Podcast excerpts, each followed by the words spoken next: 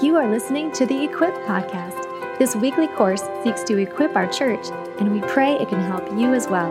Check out more resources at rockycreek.church. I want you, if you do have a copy of God's Word, I want to read something to you from Jeremiah chapter 23 uh, tonight. I want to go ahead and tell you that this is probably one of the more unique uh, sessions that we can do. Uh, and we have different folks that have said, "Hey, are you guys going to record this?" And I can't come on Sunday nights or not. We we are going to record it uh, just for people to have. Um, but I think that the growing thing as as a pastor is seeing all the things that are happening out in the world today, uh, and unfortunately also some of the things that happen even within the church, and just your our our need to make sure that we are ever diligent to do whatever we can to protect our people. Um, I was, uh, I guess, a few years ago, we were having one of the talks with our kids about um, just strangers and being careful who you're around and what you do. And I can remember Gloria saying, "But you don't have to worry about that at church, though."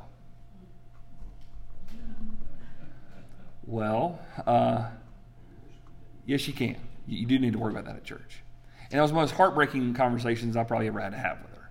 Um, you never want to look at your daughter and say that church isn't always a safe place, but folks, you know this. Sometimes church isn't always a safe place. Uh, speaking of, I can't tell if there's a door that's locked way in the back. Somebody's trying to get in because we are so locked in here like Fort Knox. I appreciate somebody checking in on us as we go through it.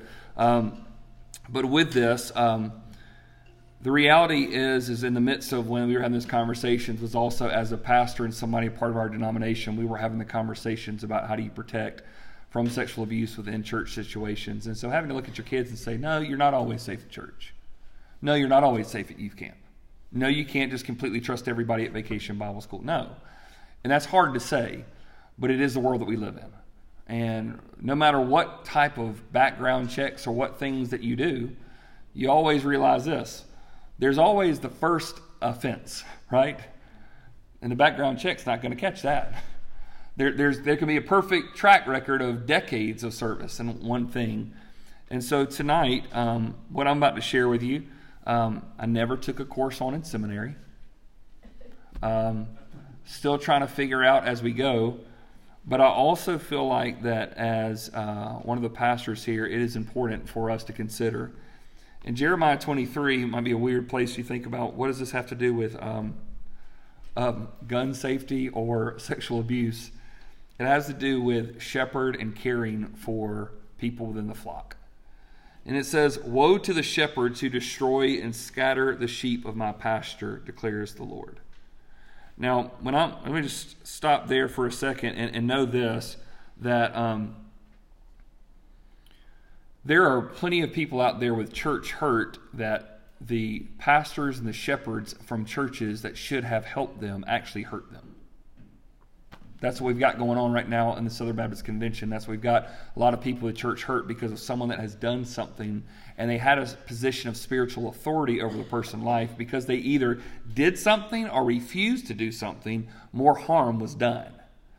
And now what happens is, while I don't think anybody in this church is unwise enough to somehow equate me to God, okay? I don't think we're there. But there are people who see me as a spiritual place and that there's a lot of what I may do they can translate to what God may be like or what he would act in certain situations. And so there's such a level of the need to protect even the most vulnerable people in our church because that's what God would do. So when it says, What are the shepherds who destroy and scatter the sheep of my pasture? There are people that are actually serving as spiritual shepherds that have destroyed the sheep. They have done things that have completely wreaked havoc upon individuals and on families. And not only that, the, the scattering the sheep is that because of their actions, it has caused people to move out away from the church. Therefore, thus says the Lord, the God of Israel, concerning the shepherds who care for my people You have scattered my flock and have driven them away, and you have not attended to them. Behold, I will attend to you for your evil deeds, declares the Lord. Then I will gather the remnant of my flock and out of all the countries where I have driven them, and I will bring them back to their fold, and they shall be fruitful and multiply. I will set shepherds over them who will care for them, and they shall fear no more, nor be dismayed, neither shall there be any missing, declares the Lord. Um, a prayer of mine for this church is that we would always have shepherds, and by the way, the word pastor is it's a shepherd, that's what that means that we would have shepherds over the spiritual flock that not only refrain from doing evil, not only refrain from scattering the flock, but are the ones that bring them together and care for them. Like that's the job of the shepherds, right? It's the job of a church leadership. It's the job of a church in general.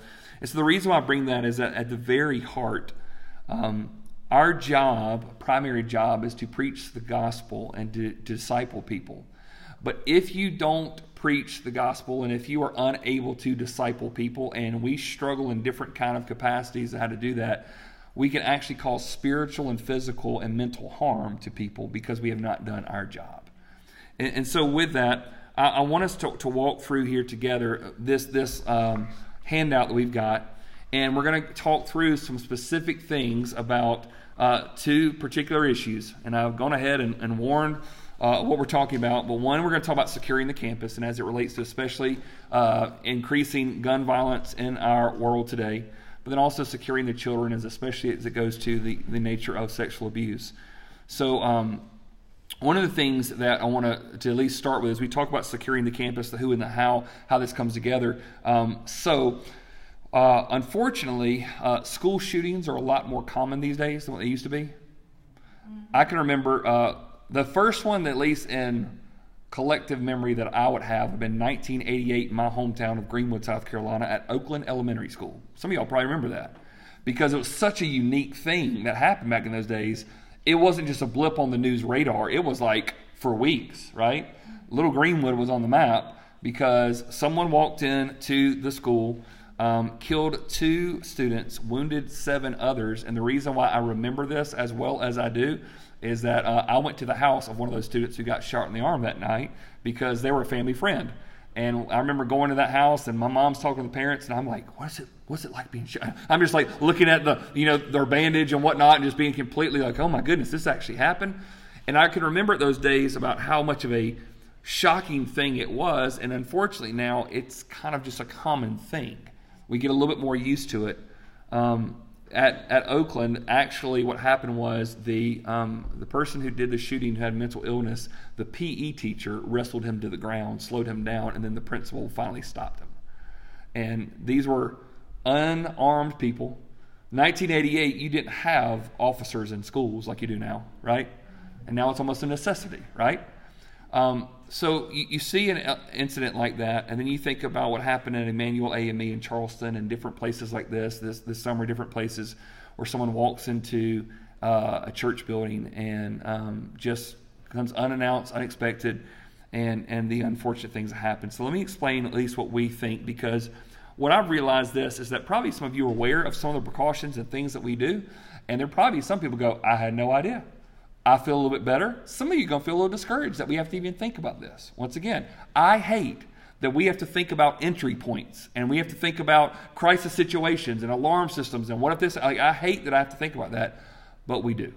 It's just the world that we live in. So, first and foremost, I want to talk about who is securing the campus. We have something called the IRT. If you say the IRT team, you're saying the incident response team team. Okay, so it's the IRT IRT uh, incident response team. Um, and and so for this, let's let's walk through just a couple things.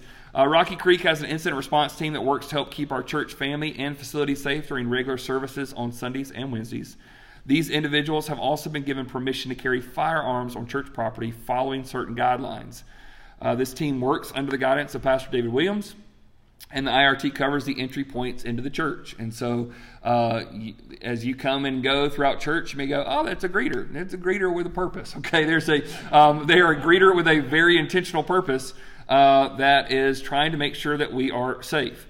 Uh, and for some people, once again, uh, I've had some people go, I can't even believe that you guys have a team at your church that is carrying a weapon and thinking about this. And my response is, I can't believe you aren't thinking about this because it's just the world that we live in. Um, so for this, how do they communicate during an emergency? There's earpieces and radios allow them to keep in contact, notify each other of updates or issues that may arise in their zones. This allows them to make the necessary precautions and calls if they need to assist in an emergency situation somebody had asked me, they said, Well, at this meeting, are you going to talk about how they do all this kind of stuff? No, because I don't want anybody going around our deal and listening for a blueprint how to get around. I would just say this there's a lot of people stationed in a lot of different places that really keeps our place safe. Very much so. In fact, I think one of the most thorough groups that, that I've ever been as part of a church, some of the guys that are here on the IRT uh, is, is, I'm going to say it again, IRT team, the IR team, or the IRT, uh, some of the best who take their job seriously uh, and passionate about what they do. And it's a wonderful gift to see.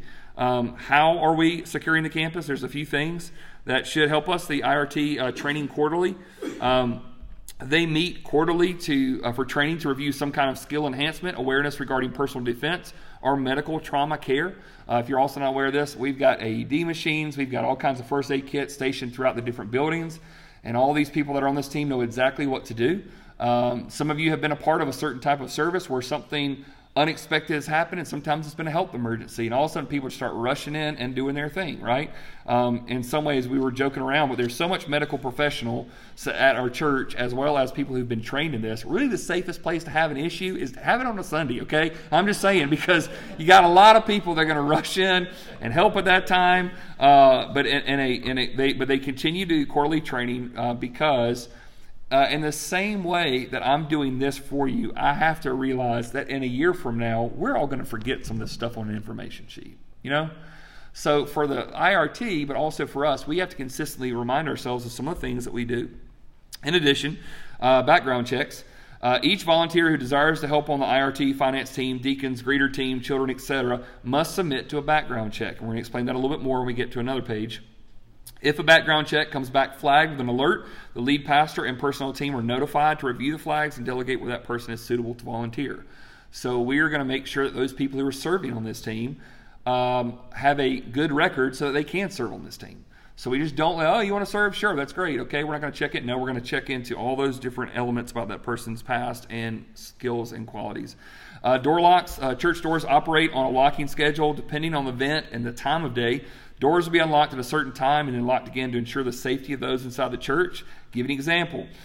On Wednesday nights, the Welcome Center doors unlock at 6 p.m. and will lock again at 6:45 p.m. while gatherings are scheduled. Have you ever gotten somewhere at 6:46 and been banging on the door and trying to get in? Okay, and it's really frustrating, right? And we do it because we love our people here. You know, uh, we have throughout the week we have a lot of um, different groups. We have some homeschool co ops that meet here. We have certain teams that meet here in our gym. We have different extracurricular stuff that meet. We want this campus to be something that's used. We don't want it to be a museum, right?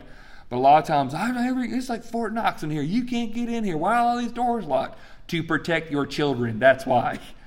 That's why they're locked. That's why they're secure. That's why we have lock schedules. But I couldn't get in here. Well, you should have planned better, okay? And so, as, as, as lovingly as I can say, and, and, what was really helpful, one day I remember we had um, a one of our homeschool co-ops was meeting here on a Monday. Uh, everybody was like rushing in. There's like, there's a homeless guy outside. We're scared. We're nervous. We're like, this is just called a Monday for us. And we just went out and addressed the situation. But in those moments, you have to realize we've got so many entry points throughout the day that somebody could come in one door and just go hide somewhere in the back closet of a place and be here for a long time. That's also why that on, during the week there's one door that's open and that's even locked. It's got a camera system. I'll talk about that in a second, but just limiting the access to what we have. So what I'm asking you to help us with is be patient, but also be on time. That helps a lot. You can, can avoid a lot of issues if you just get to church on time. But I won't get on that soapbox. Okay. Um, as, as mentioned, uh, the church office doors are always locked and can be only accessed via an assigned key fob or by the receptionist buzzing you inside. Uh, last year, we moved all of our offices to this area. One of the key things we wanted is one entry point and one entry point alone. So if there's any activity that's typically going on here on a Tuesday or a Thursday, we want people coming through that door. Uh, I'll be honest, we have sometimes heard frustration from members. Why do I have to ring a bell and talk to somebody over a phone before they let me in? Because if you knew the type of people that can occasionally come up to a church needing help, you would understand. Uh, it's not every day, it's not every week, but there are some times where some people will come to the door needing money, on drugs, desperate situations. I think sometimes potentially even demon possessed, and we got a lot of stuff going on there. And so, if you understand why I keep that door locked and let a, the, a receptionist who's sitting there have a video conversation with somebody before she opens that door and can and call somebody else for help, you understand why.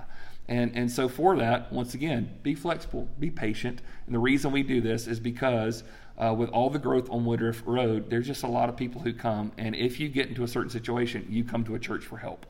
In addition, we have certain housing communities that are near us that sometimes will tell their tenants if they cannot pay their bill, why don't you walk over to Rocky Creek? They help people out. So we typically will have people that just show up in need of some type of assistance, and you guys know that if someone is not getting the assistance they need, sometimes they can get a little unruly.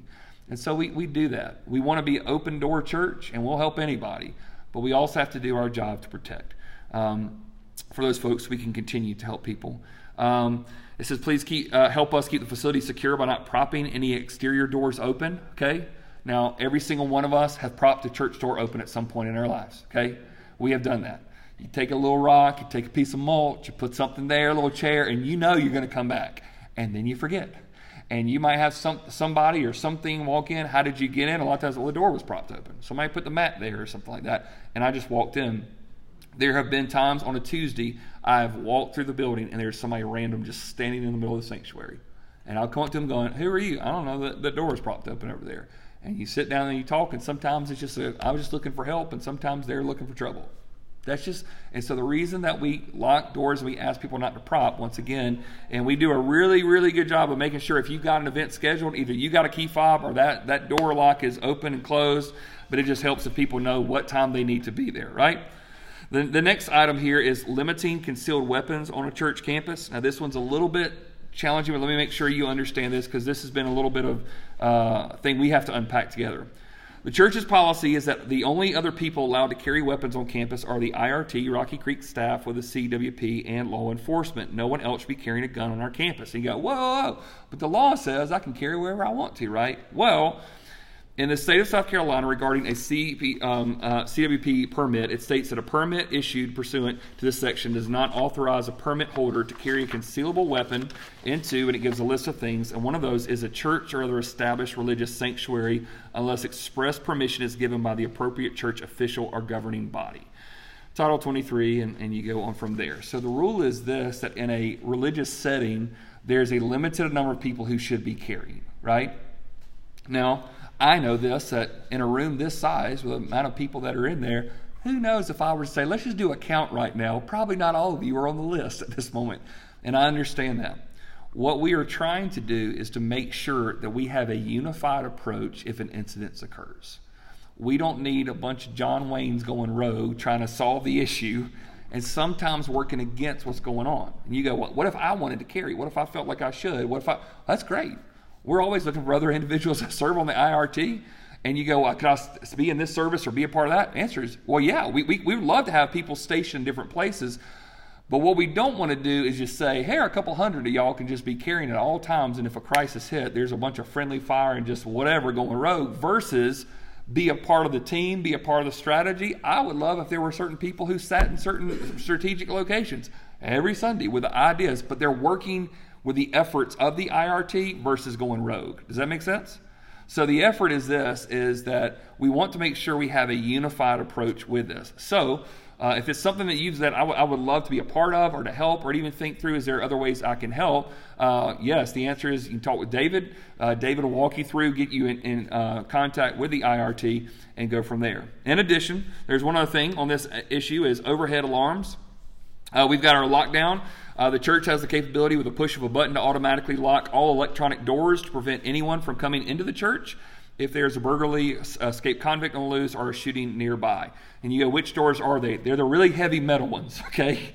Uh, as you go through the campus, there are certain hallways that if we press a button right now, there's just certain doors that just automatically close and, and kind of sort of start um, doing a little bit of like uh, closing off of certain areas so things cannot spread. Um, I can remember one day I was before we had moved down to this office area. Our old offices, if you remember, uh, there was no handicap accessibility, and um, and so if uh, example, some of y'all know Ruben Alvarez, who's in a wheelchair. He needed to come up and talk one day, so we just had to meet kind of. Um, well, we met near the welcome center because his wheelchair could get up the ramp, and so we met up there. And at one point, they were doing a drill, or somebody pulled an alarm or something, and I, I promise you this: we were standing beside the door. The alarm went off, and the and the, the door shut all of a sudden. And he he jumped like so fast, and he goes, "Did you see that?" I said, "What?" He goes, "I almost walked." I said, "I know that was that was." pretty impressive there okay so in a moment's notice right that, that the alarm could go off and, and the doors will lock down and can help us out through that. Uh, fire alarms, obviously, there are fire alarms located at all exits of the church. Sprinklers are located in strategic areas, and we have smoke detectors throughout the building. Obviously, in a church that was originally started in 1834, there are certain things, a certain coding that means this, but in all of our strategic areas, and all of also our fire doors, um, sort of limiting the spread of fires. When this alarm is pulled, fire rescue is dispatched and cannot be turned off until they arrive. They coming. okay, they're, they're on their way, no matter what happens uh, there. Um, also, weather alert. When inclement weather hits, such as a tornado, we have an alarm that will announce overhead to seek shelter and to move to a secure location within the building. And we also have an overhead alarm that deals with an active shooter. If we ever had an active moment of danger, uh, like a shooter active in the church, we have an alarm that will announce overhead, notifying everyone of the situation and to take cover. Uh, and it is just basically there's an emergency. You need to basically close the doors, get secure, whatever it is, and um, it, it's a that would go throughout the entire campus uh, if that's possible. There's also a couple of strategic places that uh, with people with IRT or our staff could turn a key, press this button, do whatever they need to to lock certain areas down and whatnot to be able to secure the campus if an unfortunate situation ever happened. We pray that it never will, but you guys know it can, right? And so with this, um, I do want to, uh, you know, doing even a, a, a, session like this is kind of, um, I don't know, it's just, it's even hard to, to get to, to be able to share with it. But I, I want you guys to at least know um, the positivity and also, I would say, um, the success of a team like this that works as hard as it does. Um, we don't know all the people that walk into our doors. Um, I, somebody asked me recently, they said, Well, I'll be welcome to your church. Like, we don't card anybody at the door. You're welcome in, okay? Uh, unless you're threatening somebody, you're, you're, more than welcome to come in. Uh, we have, uh, you know, we had people today that were coming off the streets, homeless, that were that we, we fed this morning and try to give a place to get encouragement. We have people that are coming out uh, out of prison that are here today we got a lot of situations that probably nobody in this room even knows all about. If I were, if I were to scan the room and, and all four services that we had today, there are some people with some stuff walking in. And as a church, we want an open door that anybody is welcome to come in, but we also have to protect everybody else that's here at the same time. And that's a hard balance to find. It is. It's. I think we're able to find it. Um, but I, uh, just as a way of testimony to show how this kind of system works, um, one Sunday morning, I was alerted before our nine o'clock service um, that somebody that was mentally unwell, uh, had not been on their medication, was coming up to the church uh, with a weapon to come take care of Pastor Travis and the rest of the church. Um, and it was a um, a uh, automatic assault rifle was what was said was going to be in the car and whatnot. And I was informed probably about ten minutes before the service. Okay, so what do I do? Um, I, I, look at the person who's going to be preaching in my place and say, Bubba, I'm sorry. I mean, I hadn't taken a Sunday off in months, and this is the one Sunday I'm like, they're going to come looking for me, and you're going to be there. So I'm going to sit on the front row, and I'm going to be going. No, what, what, we did was uh, we alerted the IRT. We had a picture that was presented about the person. Um, uh, one of our deacons who was aware of the situation parked his car right in the front, basically with eyes just to scan and a way to say, no one's coming past me, okay? Working because he could identify the person. Um, the person did show up in the middle of the nine o'clock service, came to the front porch of while you guys were singing, and uh, the IRT talked to him. We alerted the police, and at this point, this person was handcuffed and taken away. And all you were continuing to worship, and somebody was preaching, and we concluded the service before the 10:30 service started, and apparently none of you knew about it. And I say that, some of you go, I'm never coming to church again. No. I, I, want you to see the system in this case did work. It, we, we had people looking at every station, knowing exactly what kind of car we were looking for for the person that we were looking for. Now that was an alert that was um, we were warned about, right? There are situations that we won't be warned about. Most people don't tip somebody off, right?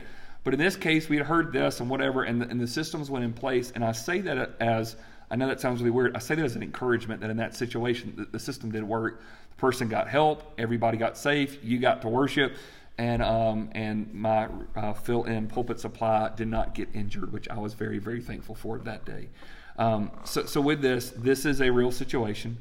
I ask that you pray that we would never ever have to deal with this as a church, but also um, allow some flexibility in how we pr- proceed so that we limit the opportunity for this happening. I think everybody here knows this. You can make all the precautions in the world and you can't stop some things from happening, right? You sure can limit it though. You sure can limit those things, and that's what our, our hope is throughout all of this. Now, let me go to the next section that's securing the children. Let me see 0 through 18 as I talk about children today. I'm going to talk about anybody who's 18 and younger. So we've got preschool ministry, kids ministry, and student ministry, all of which these are minors. And while we don't want any type of harm coming to anybody, we take special, specific things about it. Um, as it goes back to uh, back in 2019, I believe it was, the Houston Chronicle put out an article that said that there were 700 Southern Baptist, either pastors or ministry workers, who had been convicted of sexual assault um, towards people in churches. And that created a lot of the things that started happening as a denomination and within churches where we were kind of scrambling of what to do. In the middle of that, I was in a meeting with some other pastors who said it this way. You know, there's 40,000 Southern Baptist churches in the United States of America. The fact that they only found 700 in, you know, 20 years is pretty remarkable. I said, what are you trying to get at? They're like, well, you just think there'd be more. Let me just tell you where I'm at on this. If it happened one time, that's too much. If one person came to church and a leader took advantage of them in a sexual way or abused them in any type of way, that's that's too much. 700 that we know about, right? Not counting the thousands that are out there that no one reported. Um, and I also will say this um, typically, we talk about um, this happening to um, that, that men will do this. I know of a situation that I have counseled before where a teenage boy uh, was always dropped off by a female in the church that family trusted and whatever, and it found out this family would not take him home until certain things happened every single time. Um, before he could drive 12, 13, whatever it was, and that's kind of what he grew up in. And so I want to say I know that there are certain cases that will happen more often, but we also don't need to stereotype us to be ignorant people that think that sin can't happen in any kind of capacity. Male, female, young, old, it doesn't really matter. So we, we think about what this looks like. The, the who is securing the areas. Once again, the uh, if we think about the IRT serving uh, that works diligently to keep our children and youth safe. We'll talk about that a little bit. Also, our teachers. Uh, keeping a watchful eye on students inside the classrooms. If they're outside on the playground, we've got people that are always watching. Uh, we utilize open door or open window policies in all environments. What I mean by that. Um, we never have one person just working on a hallway or situation alone with any group of students. Okay, there's either somebody with the door open in the hallway, or there's two people in the room, always at all times. Uh, we encourage there really should not be in any type of situation where one worker is working with somebody under the age of 18 by themselves. Even if nothing happens, folks, we live in a time of accusation. Of all it takes is one simple accusation, right? Ruin a church, ruin a ministry, devastate a family um, I was talking with a youth pastor once who um, said that in his youth group share time at camp one night, he discussed with them, um, or they started talking about these different things these kids could bring up, and one kid uh, basically confessed that they had been sexually abused years ago. And everybody starts rallying around this person, overwhelmed, crying, whatnot, praying. And this youth pastor is like, oh my gosh, what am I going to have to do? Now, this kid grew up in a really bad situation, didn't know the parents he's thinking through this. Well, then the next student uh, stands up and says, I've got something to share too. Tells this whole story, same thing. Just uh, and, and this one, the problem was he's like, I know this kid, I know the parents, I know the family, and this is saying this happened in the house, right? So as soon as the share time's over, the youth pastor went over to this uh, teenager and said, You're gonna have to unpack a little bit more. What happened? And they just kind of seemed a little wish-washy on their answers. Now you got to be honest with me. What, what's going on here? This kind of stuff. And this student finally just said, I, I just I don't know, when everybody, I just saw how all the attention that she was getting, I just kind of said the same thing happened to me. Did it ever happen to you? No, it didn't. But I just saw it. Now, now I say that to go, that's some twisted thinking, some attention grabbing kind of people here. And I'm saying all it takes is one accusation to say so and so was, and, and if you got no other person there, guess what? You've opened yourself up for a lawsuit, for a ruined ministry, ruined, devastated family. Now, we want to avoid it happening, right? We also want to avoid the appearance that it happened. not having those fail proofs. So, with that, we're always having open door, open window policies. We refrain from volunteers working with children in isolation uh, to keep ourselves as clear as we possibly can. Now, how we are securing the children, let me give you this. Um, we do volunteer background checks. Um, I've, I've, shared this story with a few of you, but I will say this. Um, I, I, guess it was it was probably about four years ago, but uh, um, uh, a senior adult couple had started coming and visit our church, and they were loving the church. And oh man, they were just filling my ears up with all kinds of stuff they loved about me and you, and man, they were buttering me up, and I was great. They bringing their grandkids to, to church with them or whatever. And um, and she said, I see that Vacation Bible School is happening in a few weeks. I was like, Yeah, it is. She's like, Well, I'd love to serve at it. Oh, that's great. Um, here's the deal. Um, I got we got a policy. I just kind of made it the week before, okay? But I said we got a policy that you really can't serve with our kids until you've been a member here for six months. You know, and we were rewriting the policy, but I felt like it was fresh enough that I could, I could feel adequate. She hadn't joined yet. She'd been here a few weeks. And she said, "What do you mean?" And I said, "I don't know you, and I'm not going to trust you with my kids." And she goes, I've taught vacation Bible school at my former church for 40 years. I said, Why aren't you there? You know?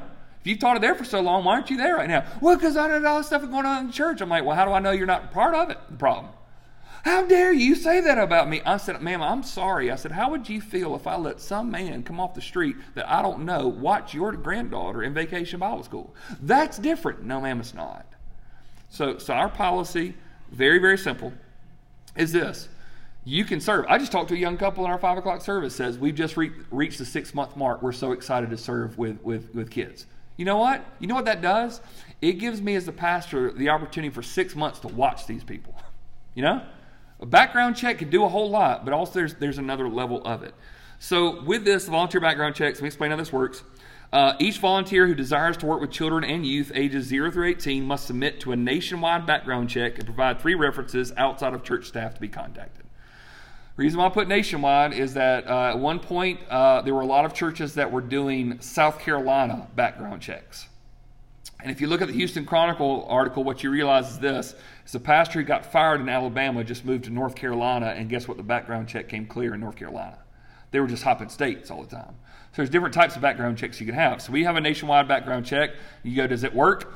Well, in the last year, I've gotten criminal activity in uh, Colorado, North Carolina, and some other state from people who wanted to serve. So apparently it's working, okay? Someone has come in and it may be an arrest record because of drug related charges or something that happened with their finances 20 years ago, but it's popping up on our radar and it gives a great opportunity for us to have a little conversation, okay? Those things do take place, and once again, these are things that they never trained me for in seminary. But what we do is have a nationwide background check. Uh, no one can serve ministries with younger generations without a background check and six months of church membership. You got to be a member. You've got to commit it to us. And we've got to have eyes on you for six months. Uh, in addition to that, we also have three references outside the church staff to be contacted, as, as I mentioned. So we're going to call. Oh, you used to serve there at that church? We just want to find out why you're not there anymore. We want to talk to so and so. Let's get all this stuff done.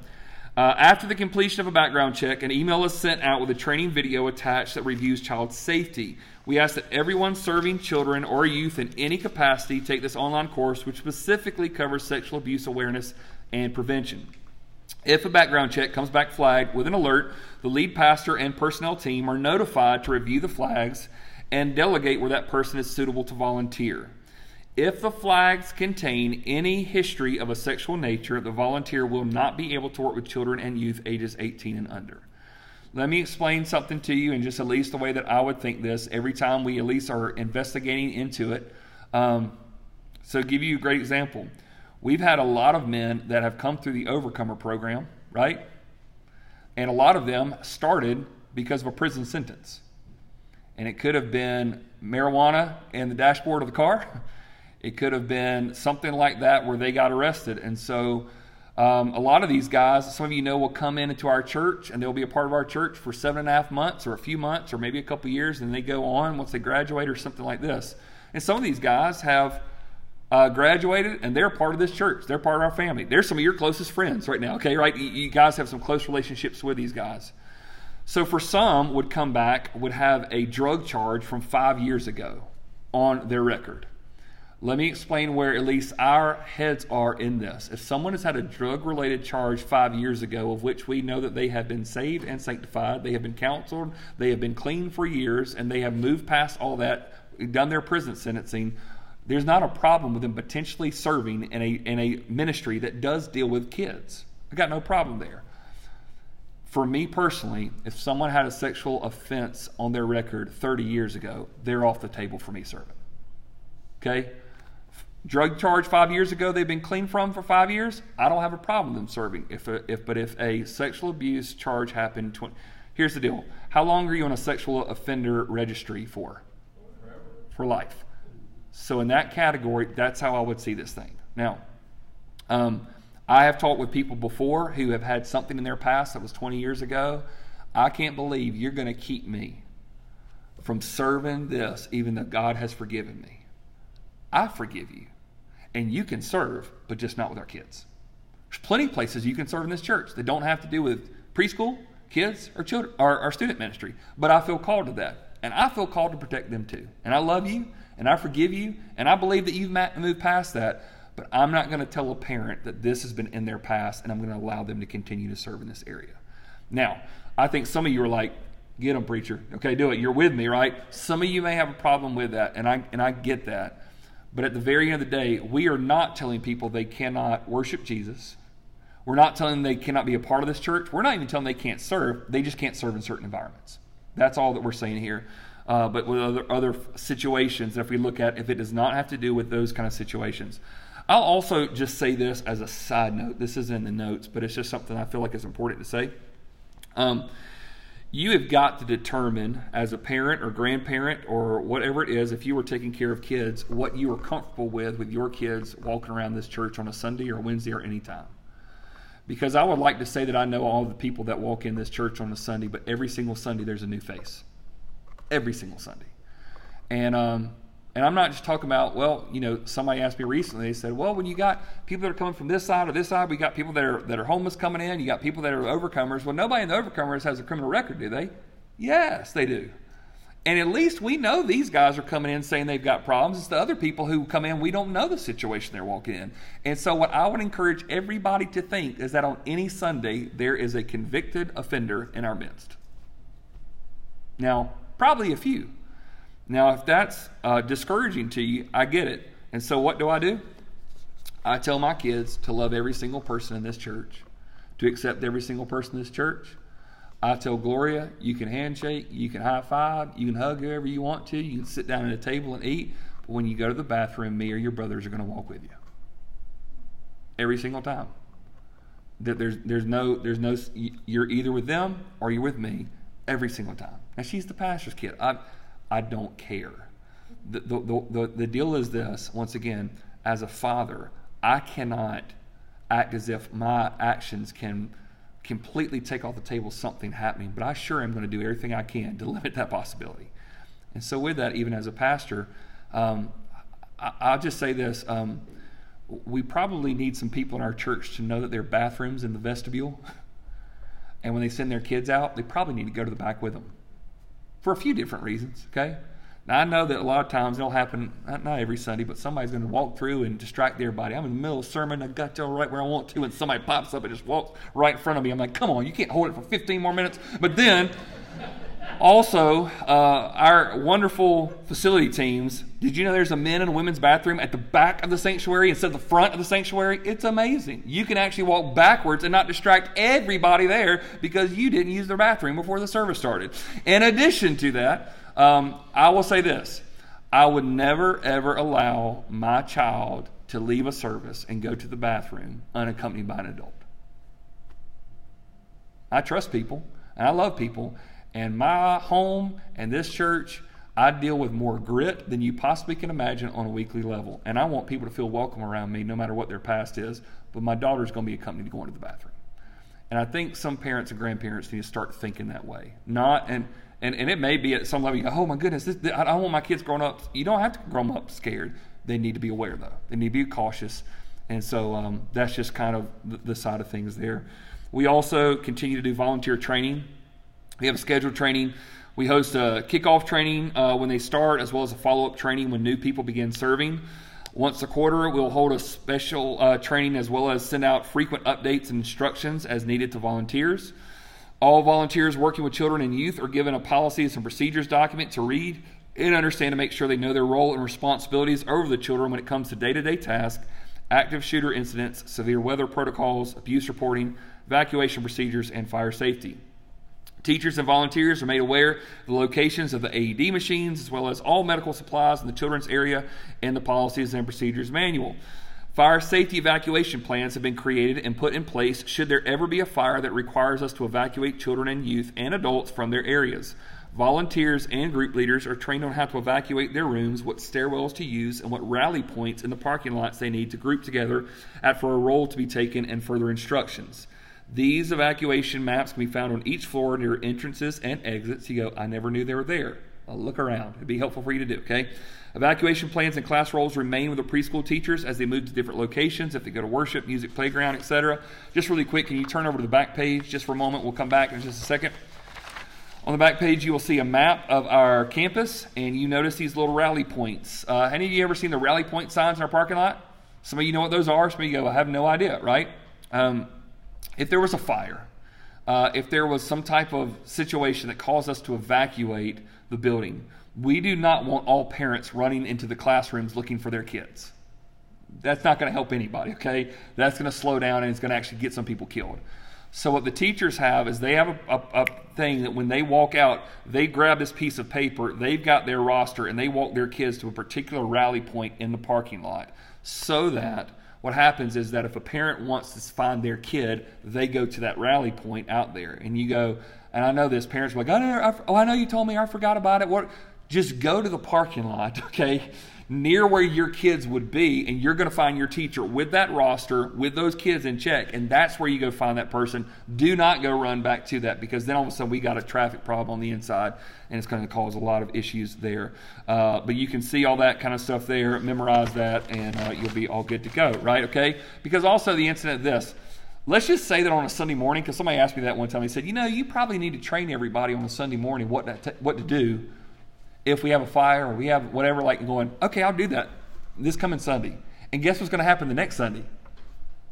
Half the people are different. Y'all look around worship, right? You look at how often people come.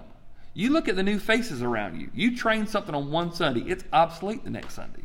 So we need to have people, you need to be aware so y'all can be like, put on your hall monitor hat and go, everybody follow me. Okay, like whatever it is, we need people like that, but also realize with people coming and going, there's always going to be people who have no idea what to do. So we want to move people to safety and then allow them to reconnect with their families. As far as door locks goes, once again, children's areas, they're operating on a door locking schedule. Depending upon the event, time of day, doors will be unlocked and then locked again to ensure the safety of those inside the children and youth areas.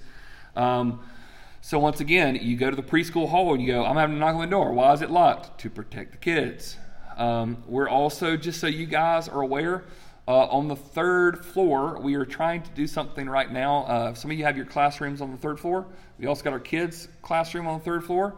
Uh, the best bathrooms are on the third floor in the kids' area, but we would like for adults not to go in there.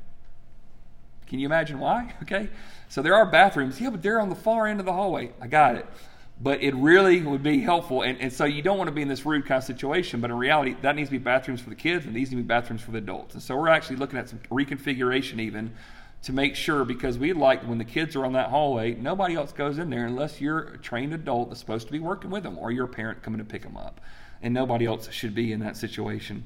Um, the uh, just so you know, the IRT will remain in the preschool area at all times. They will not leave this location even in the event of an active shooter just so you're aware of that, kind of the policy there. If something happens, the person who's on that hallway is going to stay with those kids, keeping them everybody safe and calm. Uh, if some of y'all remember the Wednesday night event um, years ago where the lady came in and pulled the fire alarm and caused everybody running out of the building, you know, it was as I was all running around trying to find her. Uh, we find that you know our IRT had collected all the preschoolers and everybody's good to go. They just thought they're having a little story time, but somebody's in there with them. Everything's locked down. We, we kind of know where everybody's at and so uh, and a really good situation there. Um, the also. Uh, uh, if an active shooter or dangerous situation is taking place on campus, a security alert alarm will sound. The children and youth areas will remain on lockdown following the emergency procedures. Also, want you to know this that we are mandatory reporters. What does that mean? Um, this, uh, as a, as a as clergy, right, as a part of a church staff, sometimes someone will sit down in my in my office and say, "I need to tell you something, but I'm only going to tell it if you promise you're not going to tell anybody." You know what my response is? No. If you tell me you are trusting me to do what I feel is best with the information that you give me, if you tell me and some kind of harm has been done to a minor, I'm going to report it as soon as you leave. I don't care who you are. I don't care what your family is. I don't care what kind of backlash it could be for me. If you tell me that some child is being harmed, I'm going to report to authorities as soon as it is. So if it has anything to do with that, I want to let you know that I will report it. Yeah, well, okay, well, it's not exactly that, but it's kind of, I don't know, you got to promise me you're not going to tell anybody. I will not promise that. If you trust me with that information, you got to trust me that I will do with it what I need to do. There have been some times that people have gotten up and left my office. Okay? That's hard. Um, but there are also sometimes when people come in, they tell me something that is not needed to be reported. And there are sometimes I'll say, I love you. I hate this has happened. I'm going to get that child protected. And we're going to have to start taking some steps here. And you can work with me or you can work against me, but we can really make this easy. And I promise you that at the end of the day, and, and here's, here's the thing that as, as I have taught our staff this as well. If harm has been done to a minor, right, for me to report that, some people would say is you're going to break up the family. The family's already busted. If that's happening, nothing good's going on there in the first place, right? But if I refuse to report that, and later it's found out that I had knowledge of it, guess whose family has also now been devastated? Mine has, right?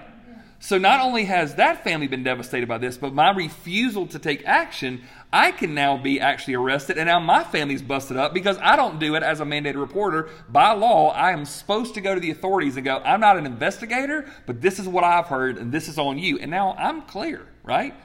And so it seems just so black and white, but you have to keep it in that mentality. So for our staff, I'll, this is what I, I've told them. If you see any sign of something in a child that makes you question, you must tell somebody else on staff immediately because what that would do is provide a little fortitude if you're kind of backing off a little bit, right? I don't know. And what if it's not? It's not your job to be an investigator. It's not your job to go. I think whatever. It's burden of proof. My job is to protect kids. My job is to protect people in this church, and I'm going to let people who've been trained to go through those things how they need to. But so for that, we are mandated reporters.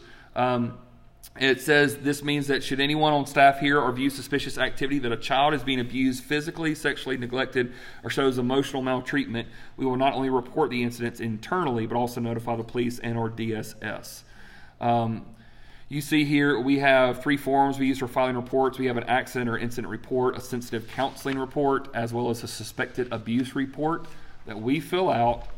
Once again, what that's going to happen is that's going to come to me and then we're going to start moving the process to alert the authorities as we need to and to protect the uh, child or the individual as quickly as I can.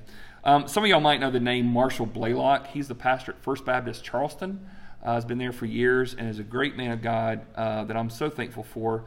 Um, he served so well in the city of Charleston after the AME uh, Emanuel sh- shooting, but also he is serving on the National Southern Baptist Convention Task Force for Sexual Abuse.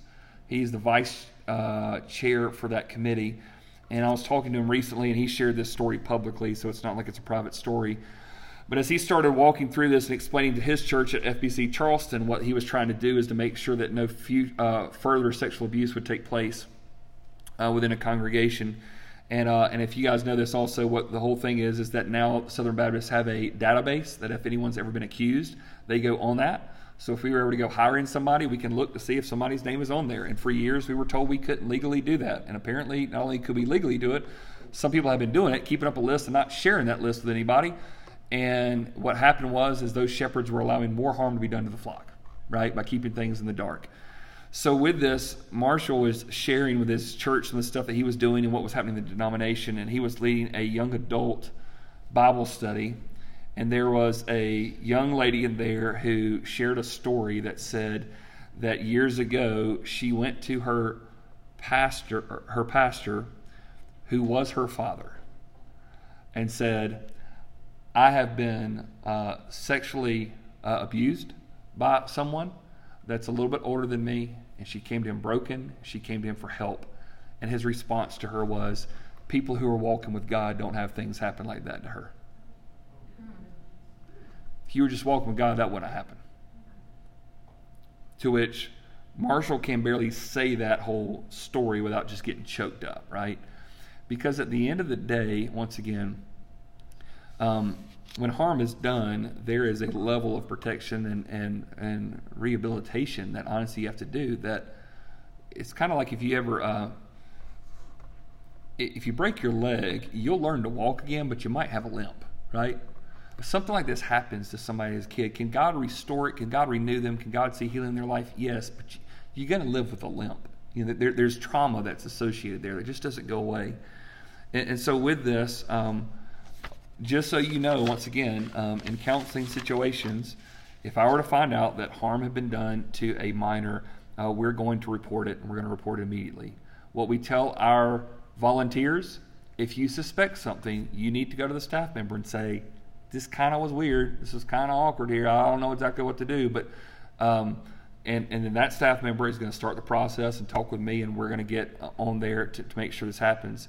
Um, I also just will say this that it's important. Some of y'all know we do a check in system where kids get a name tag and the parents have a little sticker they do they're supposed to line up with. every Sunday, someone, oh, I forgot my sticker. I'm sorry, I don't know where I placed it. Okay, we know you, you know, and whatnot, and you want to kind of let them slide through. But some of our volunteers and staff members have made some parents very, very upset. I need to see that that path. I can't believe it. It's kind of, here's a situation that I, have noticed happen in numerous churches. You ready for this? um, uh, marital separation or divorce has taken place. Mom drops off in the preschool. Dad comes in in the middle of it. Daddy, hey, baby girl, I'm here to pick you up. Oh, I didn't know you were here today. Oh, yeah, blah, blah, blah. And takes, and now where it's actually the child is supposed to be with mom, now the dad has actually gotten her away and taken her by car. That can actually be sometime in a kidnapping situation. And now the church has actually been somewhat allowing that to take place because we didn't follow our checks and balances system. So for every parent that gets frustrated, this, this is a stupid sticker. Okay, it is a stupid sticker that's keeping our kids safe. And so with that, it's all these precautions that you try to take. Uh, and um, sometimes you, you go in. I mean, in, in reality, also, there's a situation sometimes people will come in um, that they, at their church, used to do it this way, and I don't understand why I have to do it this way. Once again, you're at our church now, and this is how we take care of our kids. And we're thankful that you're here, but if you don't like it, there's plenty of other churches you can annoy down the road, okay? And we we got plenty of people doing that for us. So, um, how you can help? Um, I'd ask you to do this. Be diligent. Keep your eyes and ears open for suspicious activity and report anything to the nearest IRT person. Do not take it upon yourself to address or confront a suspicious person. Okay? If you see something happening, uh, go to a place where you know that the greeters are located, different entry points, and you're going to find somebody probably with an earpiece and whatnot. And to be like, hey, I just saw somebody and they're acting a little funny, right? Uh, I have been in situations, I don't know if some of you guys, uh, I may have talked to a couple of you about this, but there was one Sunday where I see a guy that uh, I've been counseling and uh, I know the situation. He's at a breaking point like what the sermon's on, he showed up at the wrong Sunday, right? I just, he's just uneasy, and I can tell he's making people around him uneasy. I'm going, abort, nobody take him out, okay? Like he's just under conviction. I promise he's not going to blow anything up, right? But you can find sometimes that there be sometimes you'll see if there's suspicious activity. Sometimes people say so and so's happening, and somebody's come and sit behind them, right? just get near them or whatever. Those kind of things are happening. And we, so if you see something like that, we just ask you um, don't do a Barney Fife citizen's arrest, whatever you do, okay? Just for the love of everyone, please refrain. Um, we ask you to be aware of the evacuation routes and any rally points for your area. Uh, we ask you don't prop open any exterior doors to the church for any reason. Once again, a lot of our situations that we've had that could have been bad, but by God's grace, were not could have just been avoided if doors that have been not propped open and somebody walked in it wasn't supposed to be there. Uh, make yourself familiar with the fire alarm locations where they are, so if you could see a situation. And if you want to join the IRT, uh, you got obviously there uh, contact Brett Dunn, our director there, or David Williams here on staff. Um, here's what my my my promise to you is this in a uh, active shooter type of situation, or especially in a, in a sexual abuse situation we cannot fail proof everything that we do here. background check only works for people who've been caught, right? Um, you can do all the different types of precautions in the world.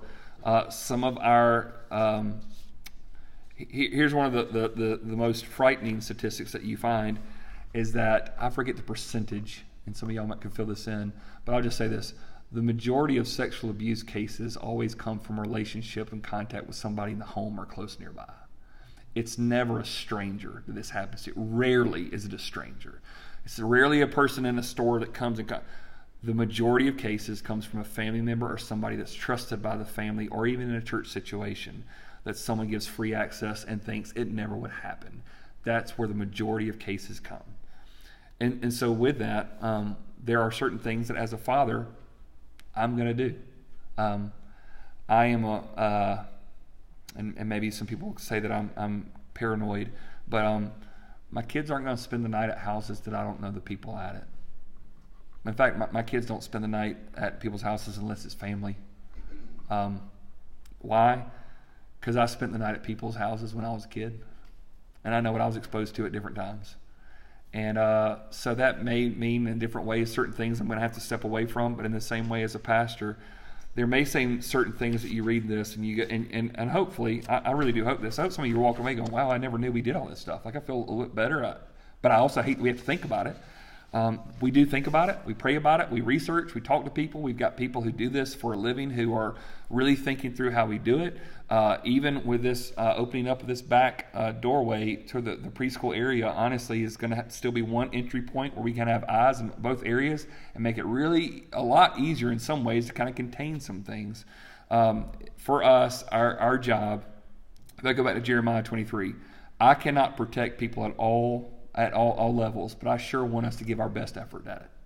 If there are certain things that we can do that can protect from different types of violence or different types of issues, I want people to have the best opportunity to experience God and the glory of what is the local church at the best of our ability. And so, with that, we take certain precautions, we do certain things, and we appreciate your flexibility and understanding as we go about it. We ask and encourage you when things happen that you see, opportunities that you, you see, different things that you can come into contact with, that we can improve or do or whatnot, please let us know. You see the people there, you come talk to me. But just know this at the very end of the day, my heart as a shepherd is this I want to protect our folks. And, um, and that's and so that's what we're after here. So let me pray for us, and then if you got any questions, uh, we'll be around and, and can, can can go through anything like that at all. So yeah, is there? Yeah. Um, just real quick on the active shooter. Yep.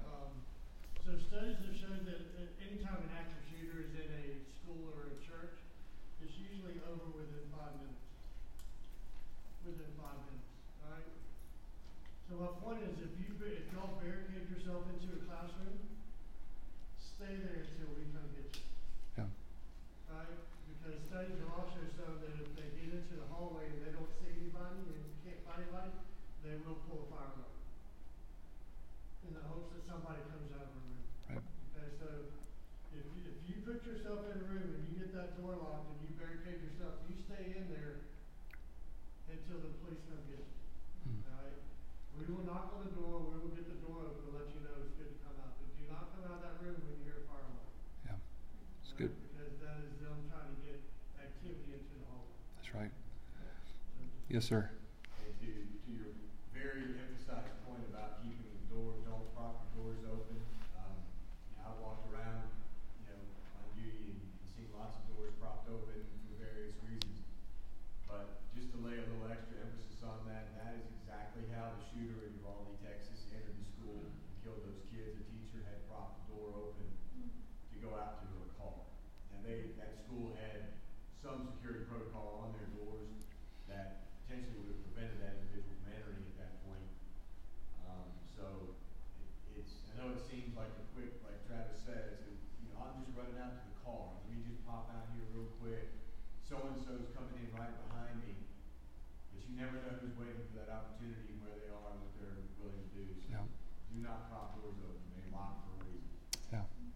A good point. And I also just, I mean, you, what I, I love about the crew that serves in the way, Brett, that you lead out. I don't want to just, you know, brag on you guys, but uh, this morning I got situation and um, my wife called and said, "Hey, the door we're about to come into, it looks like there's a homeless guy there. Do you think it's okay for us?" I said, "Well, I'll, I'll go out there and, and I'll see."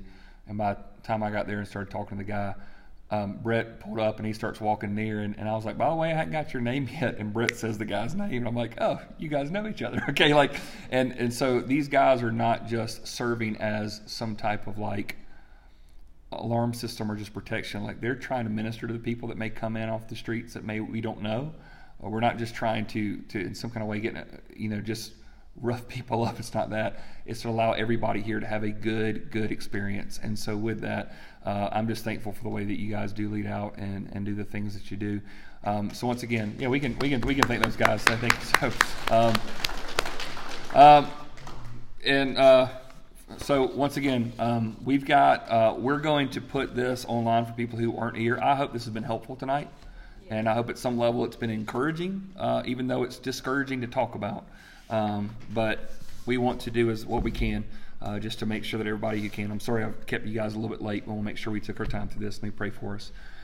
Um, Father, um, you have entrusted uh, us with some wonderful people and um, people who love you and, and want to follow you. And we've got kids who want to grow up in a safe environment that is the church.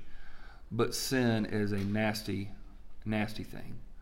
And there are people who have given in to it and are sick and depraved and would do anything they can to bring harm to others because of the pain that they feel in their own lives.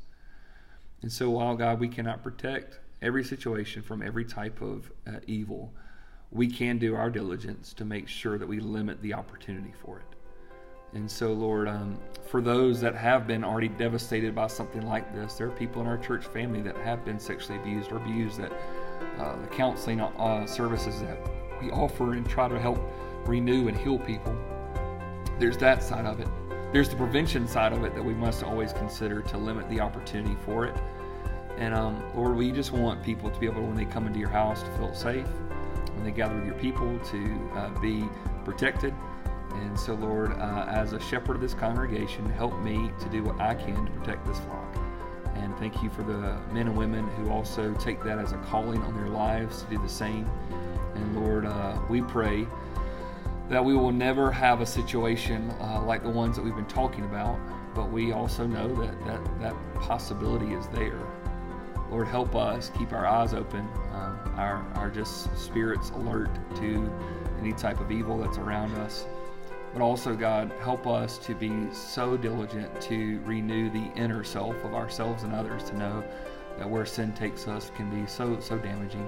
So allow us as a church to work on the people who are um, offended or offenders, uh, the people that have done the evil, the ones that have uh, experienced it themselves. The Lord, help us be a church that does this protect the flock. Uh, you gave your blood for them.